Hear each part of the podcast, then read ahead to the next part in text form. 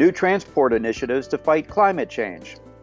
Consumers fear the worst when it comes to pharmaceutical supply chains. And it looks like the tight capacity in truck markets will stick around a while. Pull up a chair and join us as the editors of DC Velocity discuss these stories, as well as news and supply chain trends, on this week's Logistics Matters podcast. Hi, I'm Dave Maloney. I'm the Group Editorial Director at DC Velocity. Welcome. Logistics Matters is sponsored by Ryder, the only fully integrated logistics and transportation provider in the industry. Ryder's solutions cover the entire supply chain, including warehousing, transportation logistics, e commerce fulfillment, and last mile. Discover how Ryder can make you ever better at ryder.com. As usual, our DC Velocity senior editors Ben Ames and Victoria Kickham will be along to provide their insight into the top stories of this week. But to begin today, the world has recently been focusing on the effects of climate change. Last week, the COP26 summit in Scotland concluded with some international promises to do something about it. To discuss some of the latest initiatives, I spoke yesterday to Dr. Cristiano Façanha of the environmental advocacy group CalSTART. Here is our conversation. Joining me now is Dr. Cristiano Façanha, the Global Director at CalSTART. He's a transportation and environmental engineer whose mission is to reduce climate change and air pollution by focusing on cleaning the transportation sector. He's also an expert in the design, modeling, and evaluation of transportation emission reduction strategies and policies. Dr. Façanha currently leads CalSTART's Commercial Vehicle Drive to Zero program, which promotes the market for zero emission trucks and buses worldwide. Welcome to Logistics Matters, Cristiano. Thank you, David. Very uh, glad to be here. For listeners not familiar with CalSTART, can you describe the work of your organization? Absolutely. So we are a environmental uh, organization uh, working together with industry and government uh, to accelerate the clean transportation industry. You know, primarily focused on how to bring zero emission technologies like as fast as we can to mitigate climate change and reduce air pollution while creating uh, clean technology jobs uh, and foster energy security. Now, the world recently focused on climate change as part of the COP26 conference that was held in Scotland. And that summit had a number of major goals. Do you think they accomplished what they set out to do there? Well, it really depends if your uh, glass half empty or half full. You know, the reality is that the world uh, is really failing to limit global warming uh, to 1.5 degrees. Uh, but yet, uh, COP26 really put a, a, series of new procedures, you know, to keep that possibility alive. Uh, you know, most importantly, with governments committing to strengthen their national plans for emission reduction before uh, COP27 uh, in Egypt next year. Like originally, this was going to happen only by 2025, and then so countries agreed uh, to doing that by next year. Like in addition to like other uh, commitments uh, to deforestation, to uh, phasing out or phasing down coal and methane reduction, and commitments to to electric vehicles, like as well. And of course, our audience is directed at transportation, and I know that's the area that you work in. And there was a significant development at the COP26 where a number of countries joined together in an international agreement to target 100% zero emission new truck and bus sales during the coming years. Now, that agreement was reached at the summit. Can you describe a little bit about that and, and why that is significant? Absolutely. In this agreement, uh, which we call the Global Memorandum of Understanding, uh, 15 countries agreed uh, to work together uh, towards 100% of sales of new uh, truck and buses being zero emissions uh, by 2030, and an interim target of 30% sales being zero emissions by 2030. Like this is really the first time that most of these 15 countries have ever committed uh, to that level of ambition. Uh, so this is uh, quite a big deal, like here. And you know, and let's just note that from a, from an environmental perspective, uh, globally, uh, trucks and buses they represent about four percent of the global on-road fleet.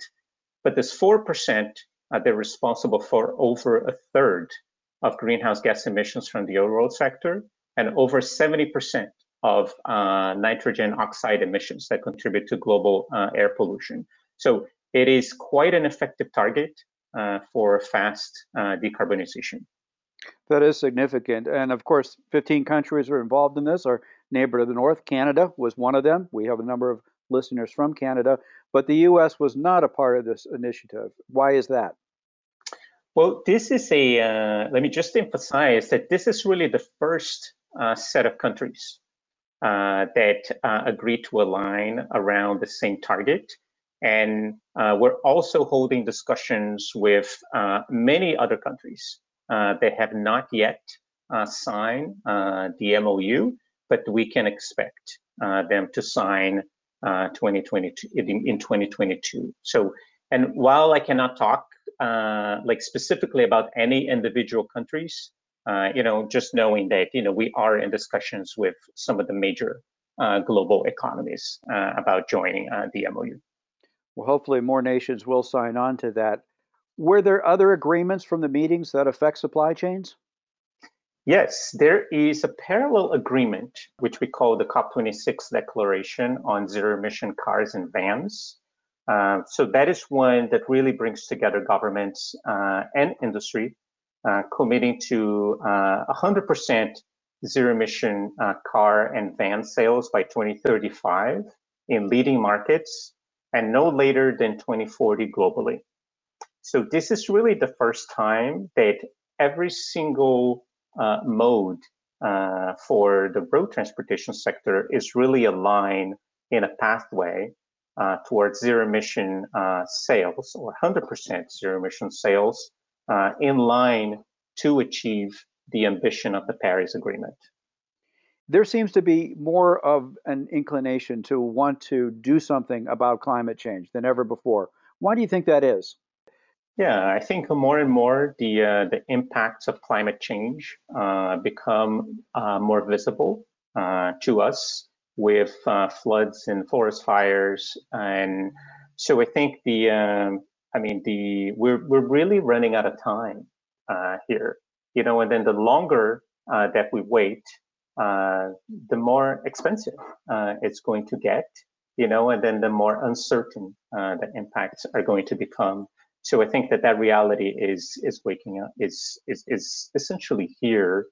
Um, but the important thing on, on these two agreements, uh, David, is that they're agreements that uh, that include collaboration between both government and industry, right? So, you know, talking about the agreement on uh, on zero emission truck and buses, um, you know, in addition to the 15 countries that sign uh, the MOU itself, like over 40 uh, subnational governments and industries also endorse uh, the ambition of the MOU. So it's it's a truly uh, government and industry uh, collaboration here, and that's really the first time um, that we see this level of alignment uh, towards a zero emission transportation future.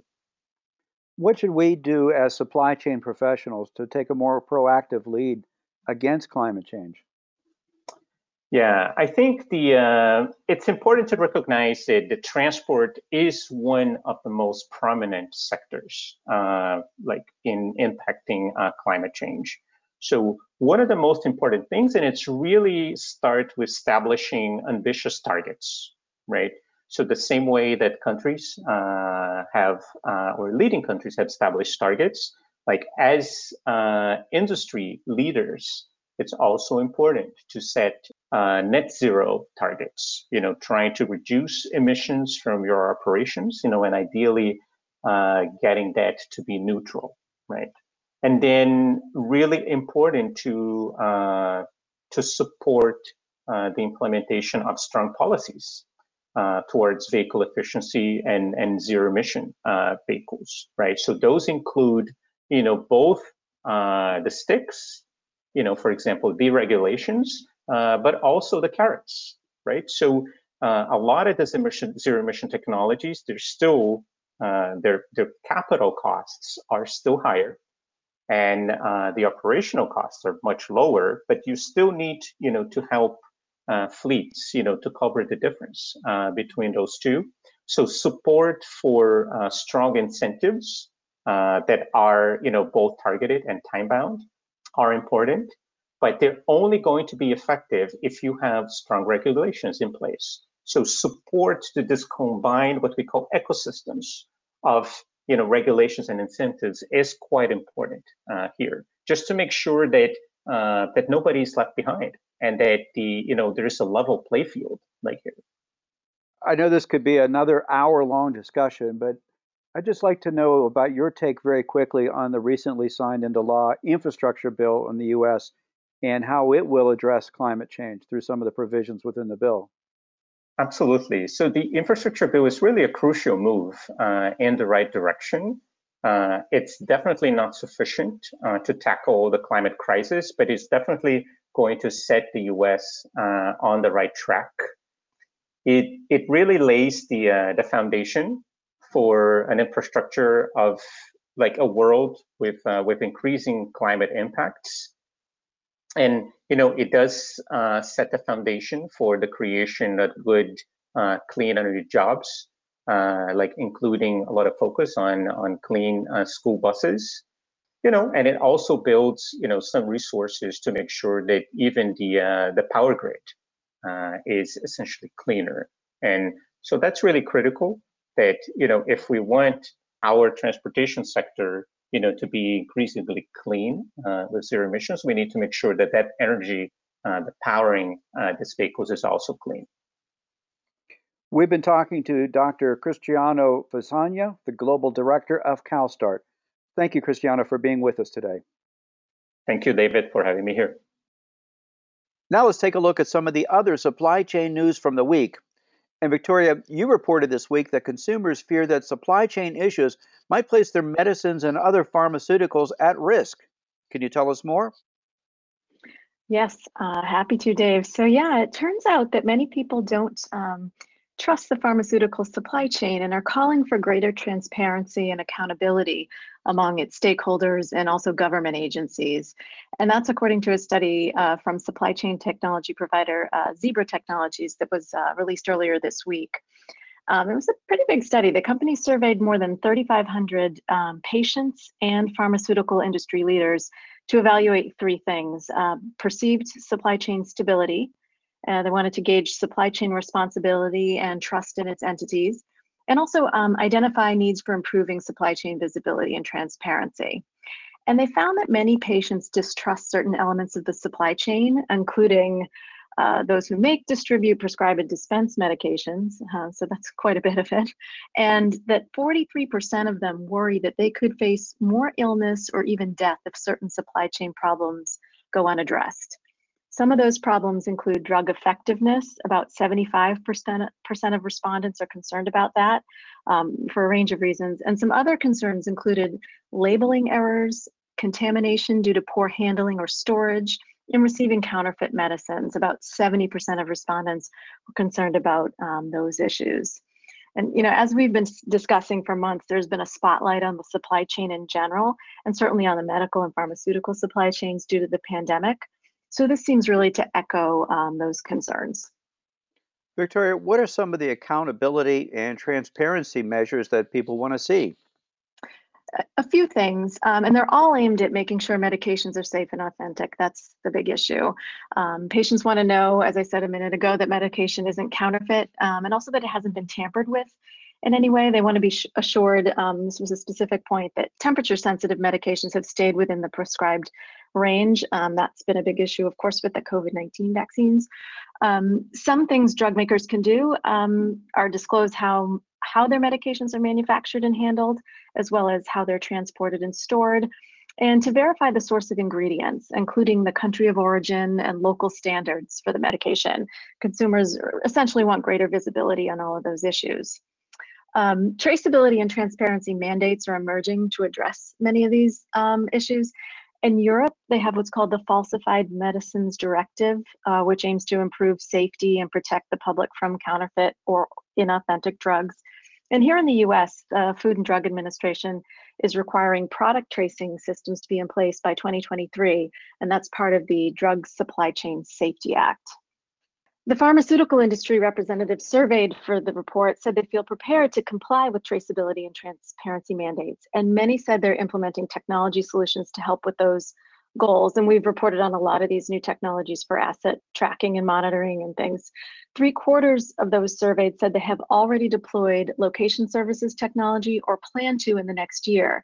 And these are steps they say would improve um, production workflows and drug tracking, but they'd also reduce uh, shrink, which is the industry term for inventory loss due to a range of factors employee theft, shoplifting, vendor fraud, all those kinds of things as well as tampering, and it will also um, give patients the visibility and information they want. So those are some things that uh, companies can do and are doing. Well, certainly it's an important supply chain to make sure that we get right. Thanks, Victoria. Absolutely. You're welcome. And Ben, you wrote this week about how the tight freight markets we're currently experiencing will probably stretch well into 2022. Can you share some details on that story? Yeah, exactly. Uh, for some months now, we've been talking in the magazine and here on the podcast about really tight capacity in the trucking sector and all the effects of that situation, uh, like rising freight prices for retailers and other shippers, and the lack of extra capability to clear backups at container ports. Uh, we, we now see there are thousands of shipping containers all stacked up on the wharves, and they're still waiting for trucks or trains to haul them away. And this week, we heard a forecast that uh, trucking fleets will probably continue to have that kind of strong market, uh, quote, well into 2022. So that was a report from FTR, Transportation Intelligence. They're a freight analysis firm based in Indiana. And specifically, FTR said that its uh, trucking conditions index uh, reading for the month of September had increased over August, uh, and that keeps the trend going uh, it, that index um, tracks a number of variables in the market, but it basically comes down to supply and demand. Uh, as for supply, when the trucking market is tight, it of course could use more trucks on the road. However, uh, automakers are trying to build those, but they're struggling to build more trucks because of things like the same supply chain jams that we've been talking about, in this case, uh, for parts and materials for most of the automobiles. Uh, including those shortages of computer chips that we hear about. Uh, and likewise, even when they get the trucks, trucking fleets are struggling to move them across the highways because uh, of a shortage of drivers. Uh, FTR did find that in September there was a considerably stronger recovery in driver capacity than they'd seen previously. But the industry is still not returning to normal, they said, um, part because uh, there's a surge of uh, newly authorized smaller carriers uh, so the shift of driver capacity is sort of moving around uh, in a different pattern than its uh, than its typical ways. So as you mentioned, the supply of trucks and drivers is restricted, but how about the demand for space within the trailers? Yeah, that, that's really where the balance hits because um, in a macro sense, of course, the economy is uh, you know rebounding from uh, the, the last year's pandemic shutdowns. Um, and FTR said that that rebound is still going strong, um, thanks largely to continued strong consumer spending. So the firm is tracking that closely. And for its long-term predictions of that trucking market, it says that a key factor for the freight market uh, will be whether consumer spending remains as robust as it is, as it is right now beyond the holiday peak. Uh, so I looked into that, and uh, recent shopping statistics show that consumer spending is also on track to stay strong. Uh, the National Retail Federation, the NRF, said this week that uh, retail sales rose in October as many consumers uh, are apparently beginning their holiday shopping early. We, have been um, specialists and, and, ourselves as well in the industry have been warning shoppers to do that um, for, for weeks now um, to avoid delays and shortages uh, with all these supply chain kinks. Uh, so retailers have stayed very busy in spite of uh, a host of challenges on them, including, of course, those supply chain issues, uh, labor shortages, uh, potential for rising inflation, um, potential for the OSHA's vaccine mandate. So th there are a number of things that retailers are trying to keep in hand, but so far so good from their point of view. Likewise, there's a retail technology firm called Aptos, um, and they had a similar message uh, saying that retailers might see a late season slowdown. That would be a slumping of shopping after the holiday peak, especially if COVID case counts start to rise again. Uh, but on the other hand, those retailers have tools they can use to keep sales going. Um, they mentioned messaging, promotions, incentives, and discounts. You know, the sales that we all are familiar with, and uh, and also sharpening their omni-channel fulfillment skills. So we'll see if uh, retailers continue their strong growth into the new year. Uh, but if they're successful, as most of these sources seem to think, then we'll most likely see this tight trucking market continue into 2022, as the forecast said. Yeah, certainly looks like the new normal, at least for now. Thanks, Ben. Yep. We encourage listeners to go to dcvelocity.com for more on these and other supply chain stories and check out the podcast notes section for some direct links on the topics that we discussed today. Thank you, Ben and Victoria, for sharing highlights from the news this week. Glad to be here. Absolutely. You're welcome, Dave. And again, our thanks to Cristiano Façanha of CalStart for being our guest today. We welcome your comments on this topic and our other stories. You can email us at podcast at dcvelocity.com. We also encourage you to subscribe to Logistics Matters at your favorite podcast platform. Our new episodes are uploaded each Friday. And speaking of subscribing, we also encourage you to check out our new 11 part limited podcast series from CSCMP's Supply Chain Quarterly on the top 10 supply chain threats. This week, we address the risk of not automating and in following weeks, we'll devote segments to other critical threats that our supply chains currently face. So search on your favorite podcast platform for the top 10 supply chain threats to subscribe. And a reminder that Logistics Matters is sponsored by Ryder, the only fully integrated logistics and transportation provider in the industry. Ryder solutions cover the entire supply chain, including warehousing, transportation logistics, e commerce fulfillment, and last mile. Discover how Ryder can make you ever better at Ryder.com. We're taking next week off in order to spend the Thanksgiving holiday weekend with our families, but we'll be back again on December 3rd with another edition of Logistics Matters, when we will discuss the new infrastructure bill and how it will affect shippers and carriers. So be sure to join us. Until then, please stay safe, have a great week, and a great Thanksgiving.